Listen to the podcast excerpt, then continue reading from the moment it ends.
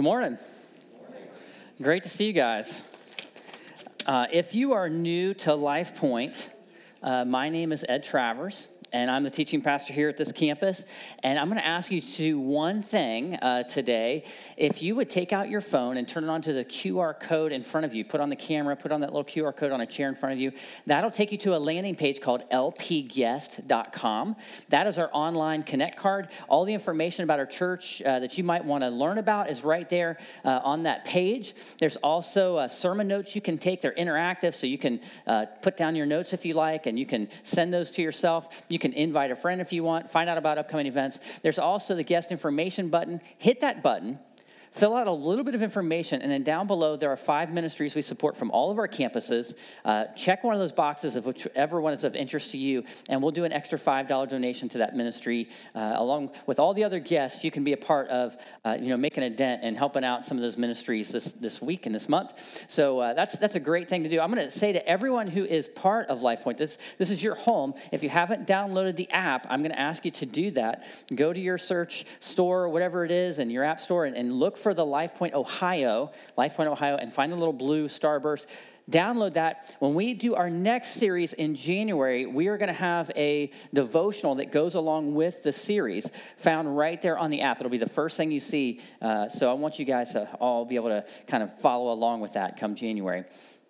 That said, uh, we, are, we are starting a new series today, of our Christmas series. We're calling Uncommon Crown, and it's going to be really great. But I was thinking, um, you guys know Christmas Eve is coming up and you might start making plans soon, or you might think, who should I invite? I know many of you are making lists right now, and you're praying over your list of people you're going to invite. People like neighbors and friends and relatives and, and classmates. Uh, everyone who, who maybe needs to hear about Jesus, you can invite them on Christmas Eve. And there are these little cards you can find in the lobby. You can grab these things and you can hand them out to your friends, or maybe take a picture of them, put them on social media. There's actually something you can do through our website uh, to actually have a little bit nicer copy to put on your social social media.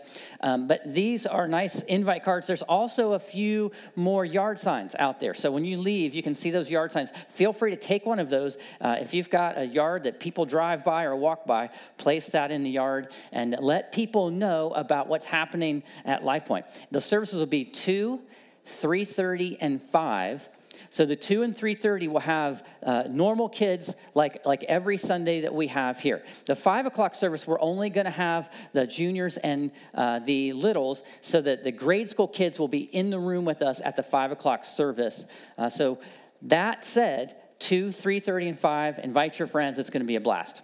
All right. So when I was walking into the room today, someone said to me, "Do you know what happens at 12:15?" And I'm thinking, "Uh, no. Like, uh, but that's when they're going to decide the Buckeyes' fate. Did you guys know this? At 12:15, they decide: do, Are the Buckeyes going to be in the top four? And it looks like that's the case. So if you're a Buckeyes fan, and many of you are, then you're probably you're probably going to have this, you know, one of the college football playoff positions. So the question is, do you want three or four? Because the number one team in the land is, is, Georgia. They've been the best team in, in, you know, in college football all year long. The number two team is the team up north. So those are the top two teams, right? So let me ask you something. Do you hope to get the three seed and play Michigan? If you're like, I want a rematch against Michigan, that's what you hope for. Kind of raise it up. I want to see. How many of you guys would be completely nervous to play Michigan again? It's the same. Okay, yeah. All right. How many of you like, I mean, I hope we get Georgia. We need Georgia. Like, how many of you think, man, it would have been best to play Utah in some bowl game somewhere and maybe like go out on a win? Right, I hear you. I hear you. Everyone wants some people in the room want Alabama to get in. But that said, here's the thing about hope. Hope is a funny thing. You know, sports are are really just they're, entertainment is all they really are. If you're involved in sports they're really good for for your mental health for your physical health. I mean it's fun to be involved in sports but to watch sporting events it's really just entertainment but it's fun right? And we you know hope is a big deal. You love to watch how players and, and teams go and whatnot. When i was a kid the uh, national basketball association finals weren't even shown on primetime television. They were shown on tape delay. So when I started becoming a fan, I was like 10 years old, 1980, and the, uh, the Celtics just got Larry Bird, and the Lakers got Magic Johnson, and this was like the big era that the NBA started to kind of kick off. And because it was Boston and LA, those two big markets, it really kind of sparked this incredible, um, you know, popularity that happened in the NBA. At the same time, in college basketball, all the players had to stay at least three years in, in college. So when you saw them on March Madness, you would kind of get to know the players year in and year out, and you'd almost become fans of these college players. But here's what would happen by the time the NBA draft took place, you knew the college players really well. You had watched them for a couple years, and, and ESPN had started broadcasting games from all over the country. And now, if you're a sports fan, you could watch basketball all year, you know, of all these different teams you wouldn't normally get to see. And you just really kind of fell in love and followed these players in college. So when the draft happened, there was this great hope. In 1983, now you have, to, you have to be of my generation or a little bit older or whatnot, but you might remember a player named Ralph Sampson. He was seven foot four and he played for Virginia. He was the player of the year, and everyone thought he was going to be the next great big man. And so he went number one to Houston in the draft that year. And everybody was like, this is going to be amazing for the NBA, amazing. The next year, Houston had the number one pick again, and they took a guy named Hakeem Olajuwon. You guys remember that? So Houston had the Twin Towers, and there's a huge hope. That same draft, Hakeem went out. Number three in the draft was some kid from North Carolina named Michael Jordan. I don't know if you guys have heard of him. But there, the next year's draft, though, was the pinnacle draft moment of all time. Because there was a kid in college named Patrick Ewing, and don't show the, the video yet, or the clip yet, but the NBA so wanted him to go to a big market team, they actually changed the draft. There was so much hope around this kid that they changed the draft to a lottery system, which meant you didn't have to be the worst team in the NBA to get the first pick. You just had to be one of the worst teams. And it went into this big lottery system. And then in 1985, the winner were the New York Knicks, big market team. So there's a lot of conspiracy. Like, how did that really happen? But Patrick Ewing was the great hope for New York. Now, I bring all this up because this series we're calling Uncommon Crown is that Jesus isn't a typical king. He actually came to establish his kingdom in our hearts. Now, the last series we did, we talked about the kingdom of God a lot. That the kingdom of God isn't, you know, him trying to advance the borders of the kingdom. The kingdom of God is that the heart of Christ gets in our hearts when we realize that we're sinners. We realize that, that we have no hope of connecting to God. And then we see the, the, the, great, the great rescuer, Jesus, has come to save us from our sins. And when we realize that and we submit our heart to Christ as, as the king of our hearts, we become citizens of the kingdom of God. But he's not just looking to gather people. He wants a people unto himself that will love him, that he can love. And in relationship, that's what God has always wanted. And the people of Israel had understood kingdoms. They understood lots of kings in their history. And we're going to talk about that in this series a little bit.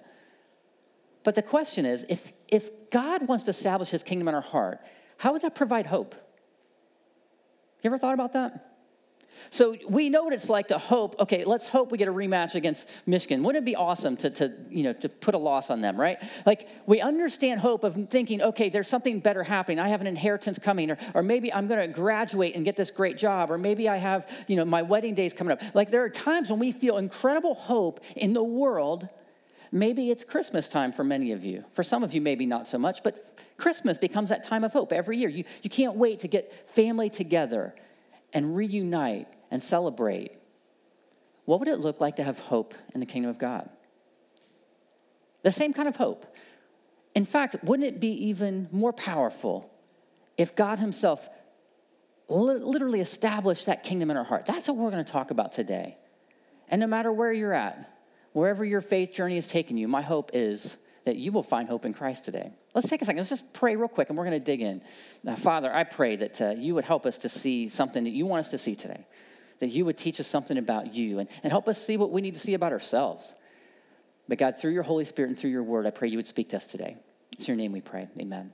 Amen. Well, if you have a Bible, open it up to Isaiah chapter 9. We're going to look at a few verses, and some of these are going to be really familiar to you, but some of them maybe not so much. So I'm going to try to explain them. But there's some truths that I want you to see about this passage. And the first truth is this is that we need to recognize God's incredible promise. If we're going to have hope in God, we, un- we need to understand and recognize the promise that God has given to us. In Isaiah 9, it was written about 700 BC. Now, when Israel had come up out of Egypt, remember with Moses, he came up out of Egypt, then they became they eventually went into their land and they were ruled by a series of judges, and basically God was their king. And the judge would listen to God, and, and the people would sometimes follow and sometimes not so much. But God would always provide this, this rescuer, this judge who would lead the people back to God. Well, eventually, when they, when they really kind of established their borders, they said, We want a king. And Samuel the prophet was talking to God and said, This is, this is crazy. And God told Samuel, They're not rejecting you, Samuel. They're rejecting me as their king. So he gave them King Saul, and that led to King David and King Solomon and a series of kings. And some of those kings really loved God. But the majority of those kings did not. And eventually, what happened is they turned away from God and they broke into two different countries. A civil war took place Israel and Judah. And at this time, 700 BC, God was telling the prophet Isaiah uh, kind of some bad things were going to happen because the people had turned away from God. And the Assyrians were this military machine that was north of them that was ready to come in and invade Israel. And he gives them a really bad report in chapter 8 saying it's going to turn, turn into some really bad time for Israel. But in, in chapter 9, verse 1, it says this But there will be no gloom for her who is in anguish. In the former time, he brought into the contempt the land of Zebulun and the land of Naphtali. But in the latter time, he was made glorious, the way of the sea the land beyond the Jordan, Galilee of the nations. The people who walked in darkness have seen a great light. Those who have dwelt in a land of deep darkness, darkness, on them has shone light. You have multiplied the nation, you have increased its joy. They rejoice before you as with joy at the harvest, as they were glad when they divide the spoil. For the yoke of his burden and the staff for his shoulder, the rod for his oppressor, you have broken as on the day of Midian. For every boot of the tramping warrior in battle to tumult, and every garment rolled in blood will be burned as fuel for the fire. Now, that language is poetic, but it's talking about a truth of what's happening in Israel at the time, and it's a promise that's actually for the generations. So when he starts in there by saying there's going to be no gloom or anguish, remember, he had just said in chapter 8, it's going to be bad. There's going to be a time of darkness for the people of Israel. But there's going to be hope coming. There's going to be a time when, when there's going to be no more gloom, no more anguish. And the former time he brought into contempt in the land of Zebulun and the land of Naphtali. Those are two of the 12 sons of Israel. So, two of the northern tribes that were taken into captivity first, but that was on the northern part of Israel, up near where the, the Gentiles would come in, the nations would come into the land there's going to be a joy that comes. There's going to be someone who comes with great light, someone who's going to bring joy and increase the nation. The nation's going to expand. They're going to have a day like when they would, you know, they would get the harvest in and they would be so overwhelmed with the joy of getting the harvest in of this plentiful harvest every year they would get. It's going to be like that kind of a joy the yoke of his burden, the staff of his shoulder, there's going to be, he's going to basically make it so that he's easy to follow and he's going to get rid of all the oppressors. It says, just like in the day of Midian. Do you, you might remember that if you're like a Bible nerd, like you remember, okay, the Midian, the Midianites, who are they? Do you remember Gideon? Remember during the time of the judges, the Midianites had come and put Israel under oppression. And Gideon was this guy who wasn't really thought much of. And, and the angel of the Lord comes to him and says, Hey, mighty warrior Gideon. He's like, you know, but God chose Gideon to be the judge that was going to kind of break the oppression of the Midianites. So when he's saying, look, you're going to have someone going to break the oppression of all of your enemies. All of this stuff about the warrior and the, the, the garments rolled up, they're going to be used because there's, there's not going to be any threat to this king. No more threat. Imagine that kind of person who's coming, this promise that everything's going to be better, everything's going to be broken now, if you were reading this back in that day, you would have said, okay, so we're going to get rid of the Assyrians. Well, they didn't, they didn't break through all of the captivity for several hundred years. He wasn't necessarily talking just about that day. He's talking about a future coming king who's going to set everything right. That's a king that you and I put our, our heart into. And you're thinking, well, where do you get that? Well, if you flip over to Matthew, then you see um, Jesus had just been baptized he went out into the wilderness for, for 40 days and he had, had, was tempted by the devil. It was a time of preparation for his ministry. What's the very first thing that happened when he got back? In chapter 4, verse 12, it says this Now, when he heard that John had been arrested, talking about John the Baptist, when he heard that John the Baptist was arrested, He withdrew into Galilee and leaving Nazareth, this is chapter 4, verse 12 and 13. And leaving Nazareth, he went and lived in Capernaum by the sea, in the territory of Zebulun and Naphtali, so that what was spoken by the prophet Isaiah might be fulfilled. The land of Zebulun and the land of Naphtali, the way of the sea beyond the Jordan, Galilee of the Gentiles. The people dwelling in darkness have seen a great light. For those dwelling in the region, shadow of death, on them a light has dawned. Sound familiar? Isaiah is talking about someone who would come 700 years later. He's talking about Christ. The great promise that's given to all of us is that a Christ will come, a Messiah will come into the world. And it's not just going to be for the nation of Israel. See, it's going to expand beyond that to all of the nations, the Gentiles, anyone who's not a Jew, who, who hasn't heard of the, the God of Abraham, Isaac, and Jacob. Someone who was raised in, in pagan cultures could one day hear about this God because God wants to establish his kingdom in our hearts through the King of Kings, Jesus Christ. That's an incredible hope that we need. And here's what I've learned about life you need hope. Every one of us at some point needs hope. Think about the times in your life when you have been in a situation that is very difficult. When you see a light at the end of the tunnel, you can get through it.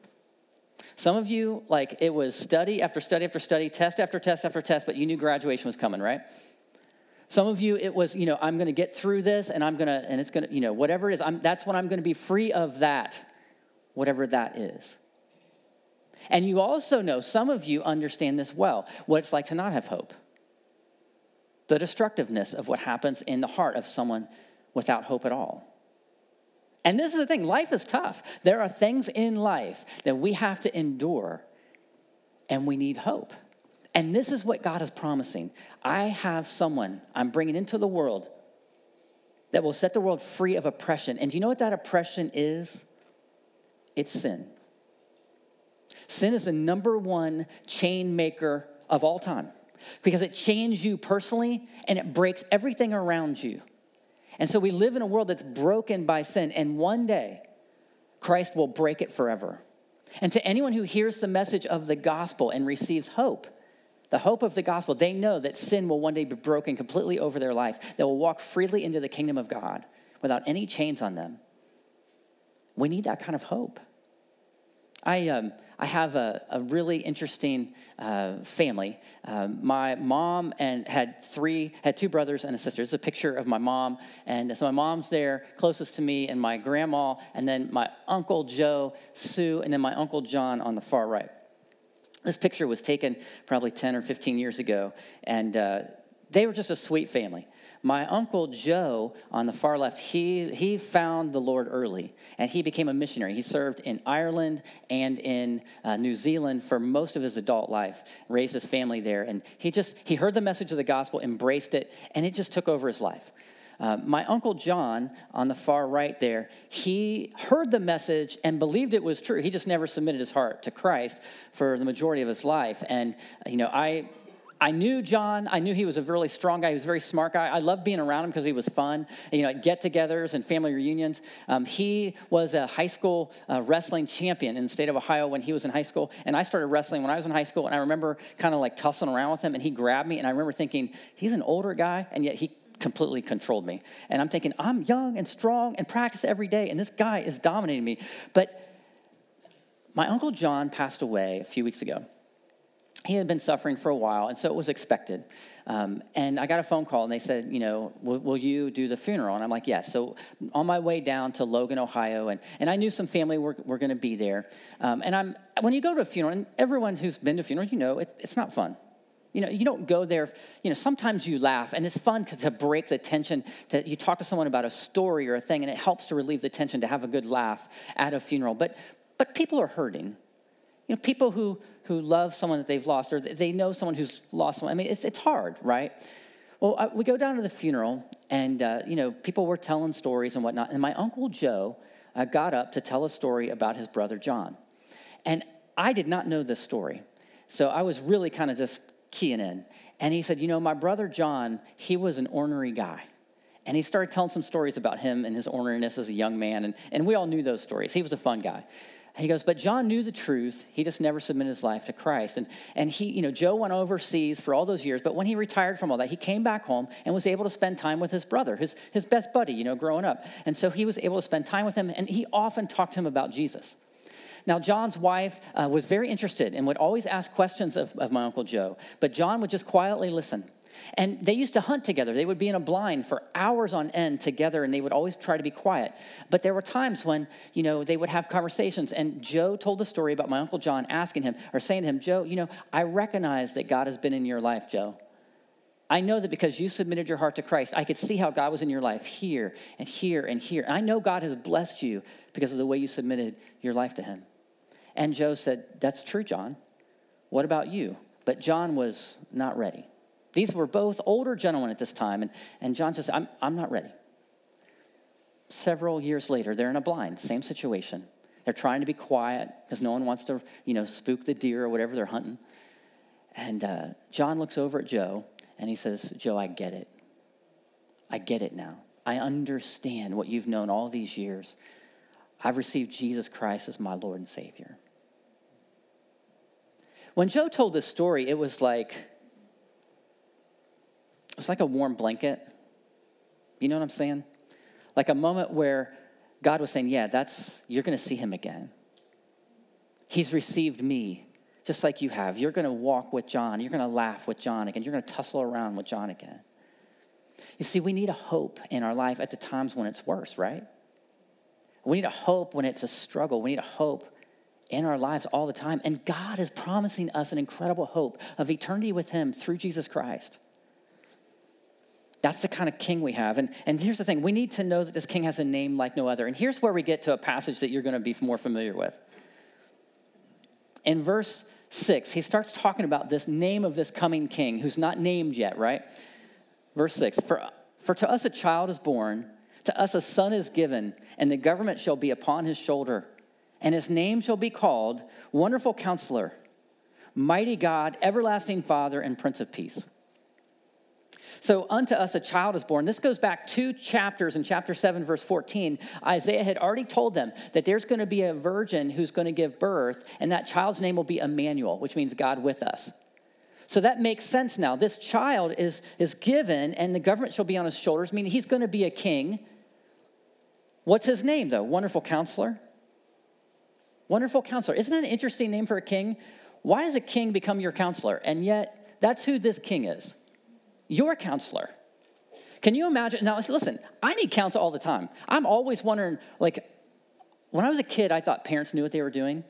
I'm a parent now, and I realize parents guess all the time like, I think this is going to work. I'll look at Tammy and say, "Do what do you think about this? How should we parent them? How should we discipline them? How should we encourage them? How should we be?" I'm like, we're, we're guessing all the time.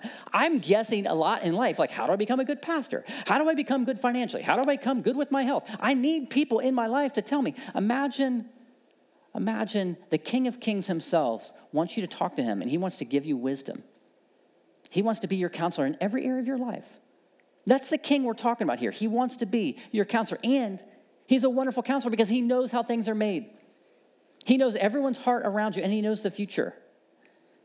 Wonderful counselor, mighty God. That's a term to deity. That this isn't just some king who's going to come in and establish his kingdom and be gone. This is a king who has the power to carry out anything he chooses because he's God himself. He's a mighty king. He's everlasting father. What the term means, father of deity, father of eternity the Prince of Peace. This isn't a warring king. This isn't a king who's like, we're going to take over that kingdom, we're going to take over, the world. you know, let's go. That's, that's not what his kingdom's about. His kingdom is going to be about peace. Why? Because his name is the Prince of Peace. His kingdom is going to be known for peace. There's going to be a time, there's going to be a moment where he's going to establish his kingdom, and it's going to be a, a moment, it's going to be difficult, but then his kingdom will be peaceful throughout eternity. That's who we're talking about, this Prince of Peace.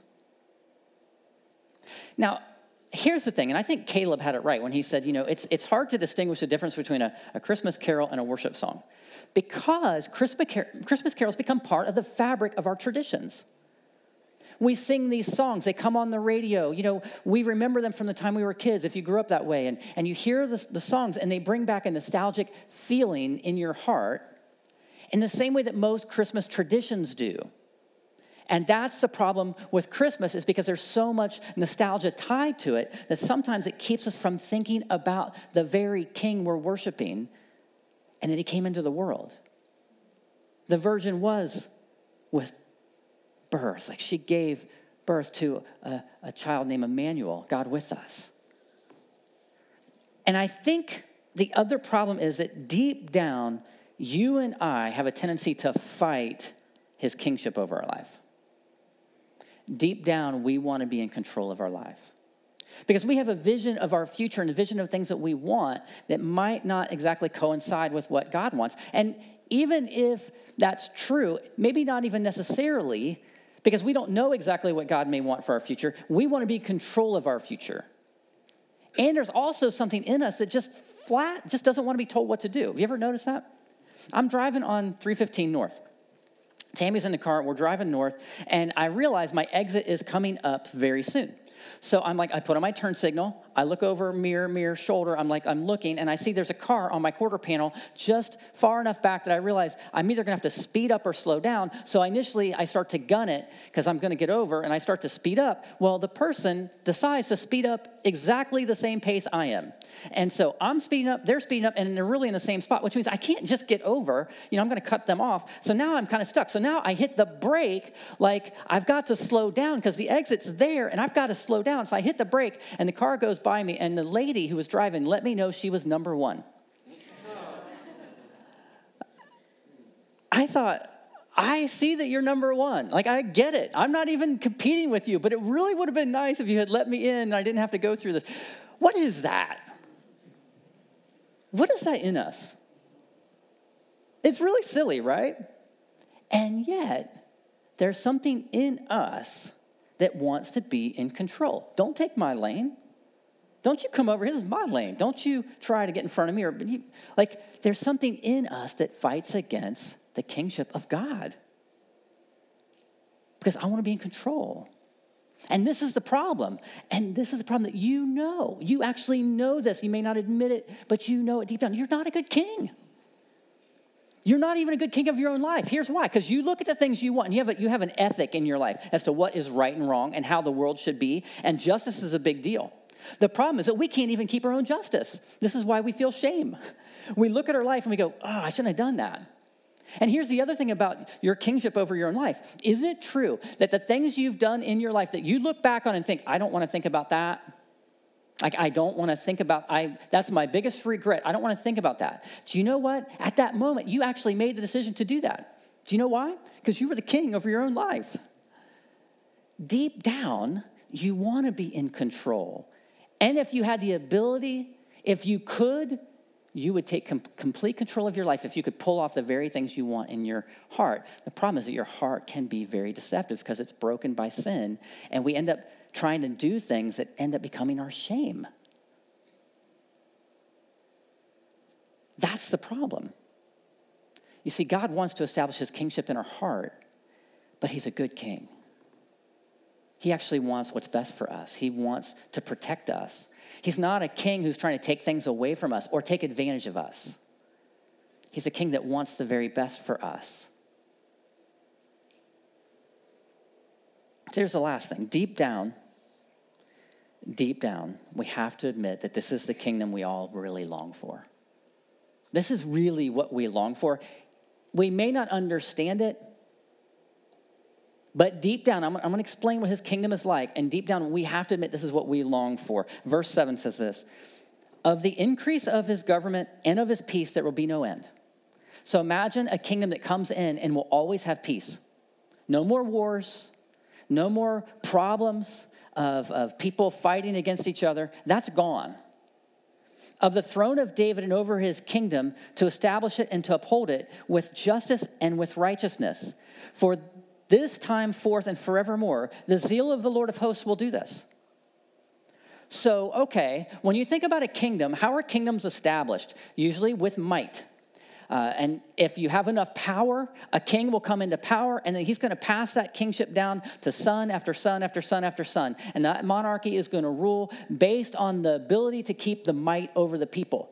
And that king will keep his power if he has the might, and he will use the people for his own, uh, his own agenda, his own purposes. That's how kingdoms typically work. This king is not like that at all. This king wants to establish his kingdom. And what is it? What's the mark of his, his, his, his kingdom is justice and righteousness. Justice and righteousness. Deep down, do you know what you want for your life? You want justice. Deep down, when you think about people who get away scot free and, and they didn't deserve that, deep down, it rubs you the wrong way. When someone has hurt you, deep down, you, you wish they would repent and, and apologize to you. When you look at how the world works, when you look at how people can take advantage of others, you wish that justice were true. This is the only problem with justice. This is the problem with justice. If God looked at your life and my life and said, okay, let me give you justice, This is the problem. Sin separates you from God. One sin. Just one. Do you know why? Because God is completely holy and He's perfect. So the kingdom of God is eternal and it's going to be holy forever. There'll be no sin forever. So what happens if you and I have sinned one time? Let's say some of you in the room are like super great people. Like you're just awesome. But you have sinned.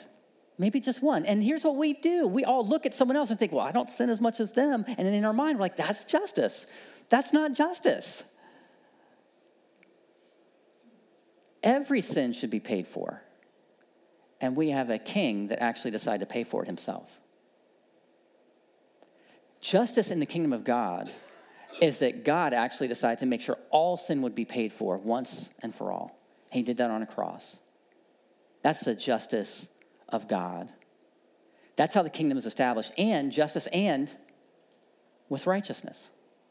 Righteous means this you're in right standing with God. Now, we all understand this because we know what it's like to be in relationship to someone else. And we have something between you in relationship, like there's some kind of a slight or a problem or something happened, you know, you lent them your lawnmower and they brought it back, but it was completely broken, right? You ever had a situation like that? You know, someone uh, you lent money to, decided to forget that you lent it to them and said, "Well, I thought that was a gift." And you know, you're now all of a sudden there's tension. Just no, just don't just don't lend people money. don't do that. Save yourself the heartache. Give it to them or not. Here's, here's the problem. We understand what happens when there's a problem, a slight, a situation. Someone said something about you, someone, you know, offended you. Unless you make it right, you have a hard time being in a relationship with that person. You see, righteousness means that we can have right standing with God. There's nothing between us. So when I said that we're not our own best king, it's because we have a tendency, because our hearts are corrupted, we have a tendency to fight against his leadership, and then we do things that we end up going, man, I shouldn't have done that. And we know it in our soul because we can feel it from God. And we're not in right standing with him because that's what sin does. Well, the grace of God, because justice has been paid, he offers you his grace and mercy that he would wash away your sins completely. Not like you have to like every time you got to figure out how to get this washed away. No, one time on the cross he washes it away. Righteousness means that you've received his grace and mercy over your life. You've accepted his pardon and all of your sin but from the time you were born to the time you die, all of it is washed away completely and you are in right standing with God. That's the kind of king we're talking about. Justice, absolutely. Everything will be just, and yet everything Everyone has an opportunity to receive the righteousness of Christ. That's the kingdom of God. And deep down, deep down in our souls, there's something in us that longs for this. This is why we can have real, you know, just incredible success in the world and still not be fulfilled. This is why we can do incredible things and, and feel like in a moment completely satisfied, and the next minute go, for, for you Buckeye fans, uh, it wasn't that long ago you won a national title. Are you guys, why can't you just be happy with that? Why does a loss to Michigan sting so bad? Like, it's like that in life, isn't it? You think you're going to have this thing and you think it's going to be fulfilling, and it just doesn't work like that. I, have a guy in my life. Uh, his guy uh, in his mid 40s. Uh, he was a successful guy, had multiple degrees, uh, very successful in his job, uh, had, had plenty of money. That wasn't his issue. He had a nice place to live, and, and he had a great wife, had two great kids. Um, he had it all, but he wasn't satisfied. And so he kept longing for the next thing, and he kept thinking, well, this is what I need. And so he would just chase after it, and he would attain it typically because he's just a really good achiever and he's a brilliant guy. So he would achieve whatever it is he kind of put his heart on, and he would get it. It didn't stop him from having, you know, struggles along the way and strife with people. That happened regularly. In fact, he found himself going to court against some neighbor just over a slight. Isn't that weird? Because in his mind, he was a really smart guy, and how can anyone, you know, be against him? So this guy must be wrong. You got to take him to court and prove it. Like that's his heart. In his mid 40s, he found himself in a moment where he thought, I need to make something right with God and me.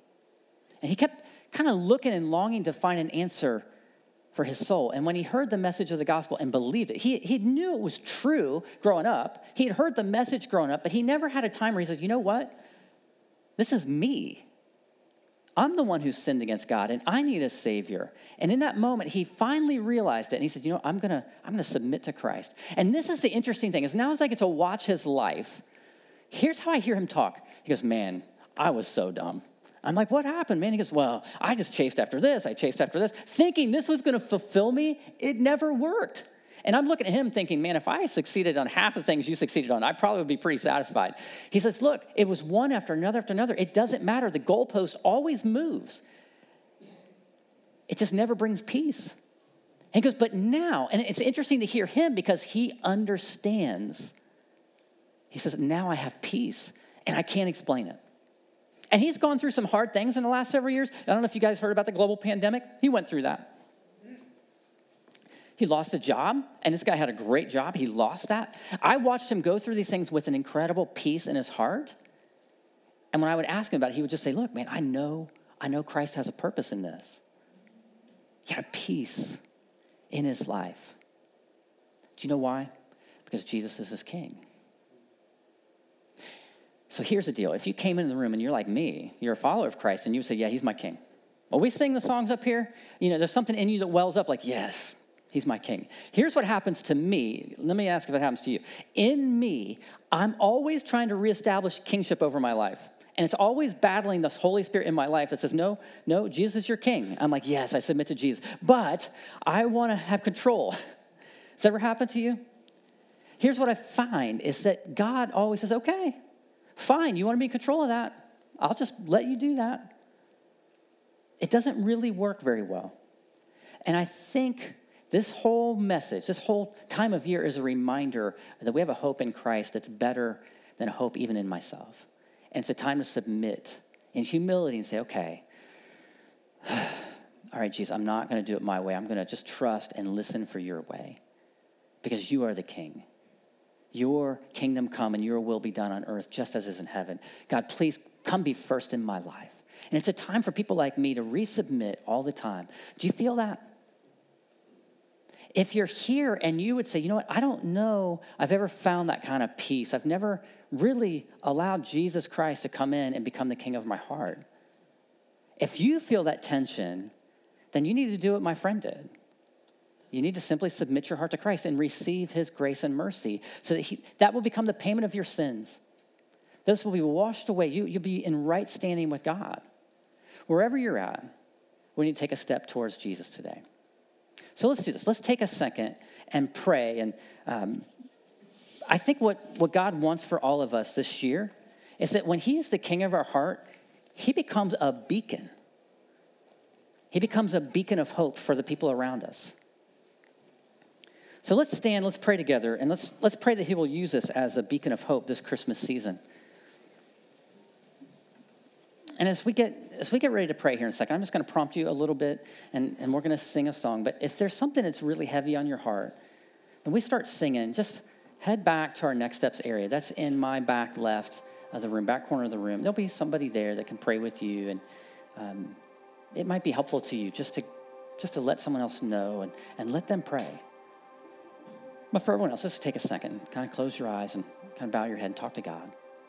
If you've been in a season where you feel that wrestling of wanting to be in control of your life, and you feel the anxiety that comes with that of trying to be in control, and thinking about where you're heading in life and thinking, I want to this and I want that, and, and you've not been asking God, God, what do you want?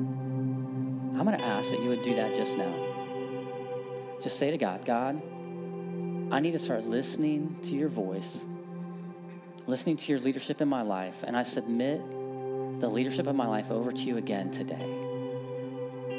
I'm asking you to take the rightful place of king in my heart. Just tell him that.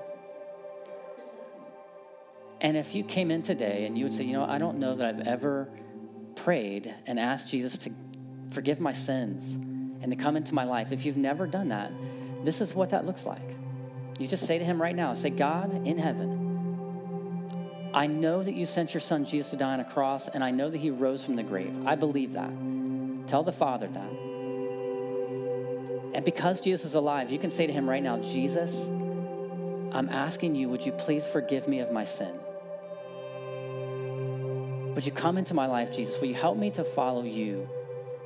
Will you be the king of my heart? Just tell him that. You need to know that little step of faith is all that he requires. When it comes to becoming righteous, it's your faith and what Jesus did on the cross that makes you right with the Father in heaven. That's what he asked from you. And now that he's your king, you just want to follow him. Whenever he gives you a step to take, you follow him. And I would say that I want to help you take one step today. That if, if you just prayed that prayer, I'm going to ask you to take a step with the Lord. Something very simple. Jesus said, If you acknowledge me before men, I will acknowledge you before my Father in heaven. I'm going to ask you to do that just by simply raising your hand up so I can see you. You acknowledge before me. The angels will see that. God will see that. If that's you, anywhere in the room, you just prayed that prayer. I'm going to ask you to raise your hand high enough I can see it. Yes, I see you there. May raise, lower your hand. God, I thank you for being a God that loves us. And you know how much our hearts are just not inclined to follow you honestly, God, deep down, I think I want to be the king because I think I know best. And yet I look in the mirror and God, I know I don't know best. This is the tension I feel in my own heart. And so, God, I want to submit my life to you. God, I pray for people like me in the room that they would be able to just slide over ownership to you. God, help us to have that step that we would simply follow you. And God, I pray for those in the room who are taking their first step with you, just that they they believe, God, but now they need to see you in their life, to sense your, your spirit in their heart, to feel your word come alive in them. God, walk with them this Christmas season. It's in your name we pray.